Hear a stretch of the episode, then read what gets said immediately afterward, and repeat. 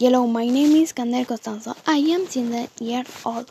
In this pandemic time, it was watching movies with my family cooking banana cookies, cupcakes, and mooncakes. Listening to music, playing word games with my grandmother, video call helping at home, painting some flower pots for my grandmother, playing play with my brother, making video call with my friends, saying most my computer, computer and jumper rope with mi brother.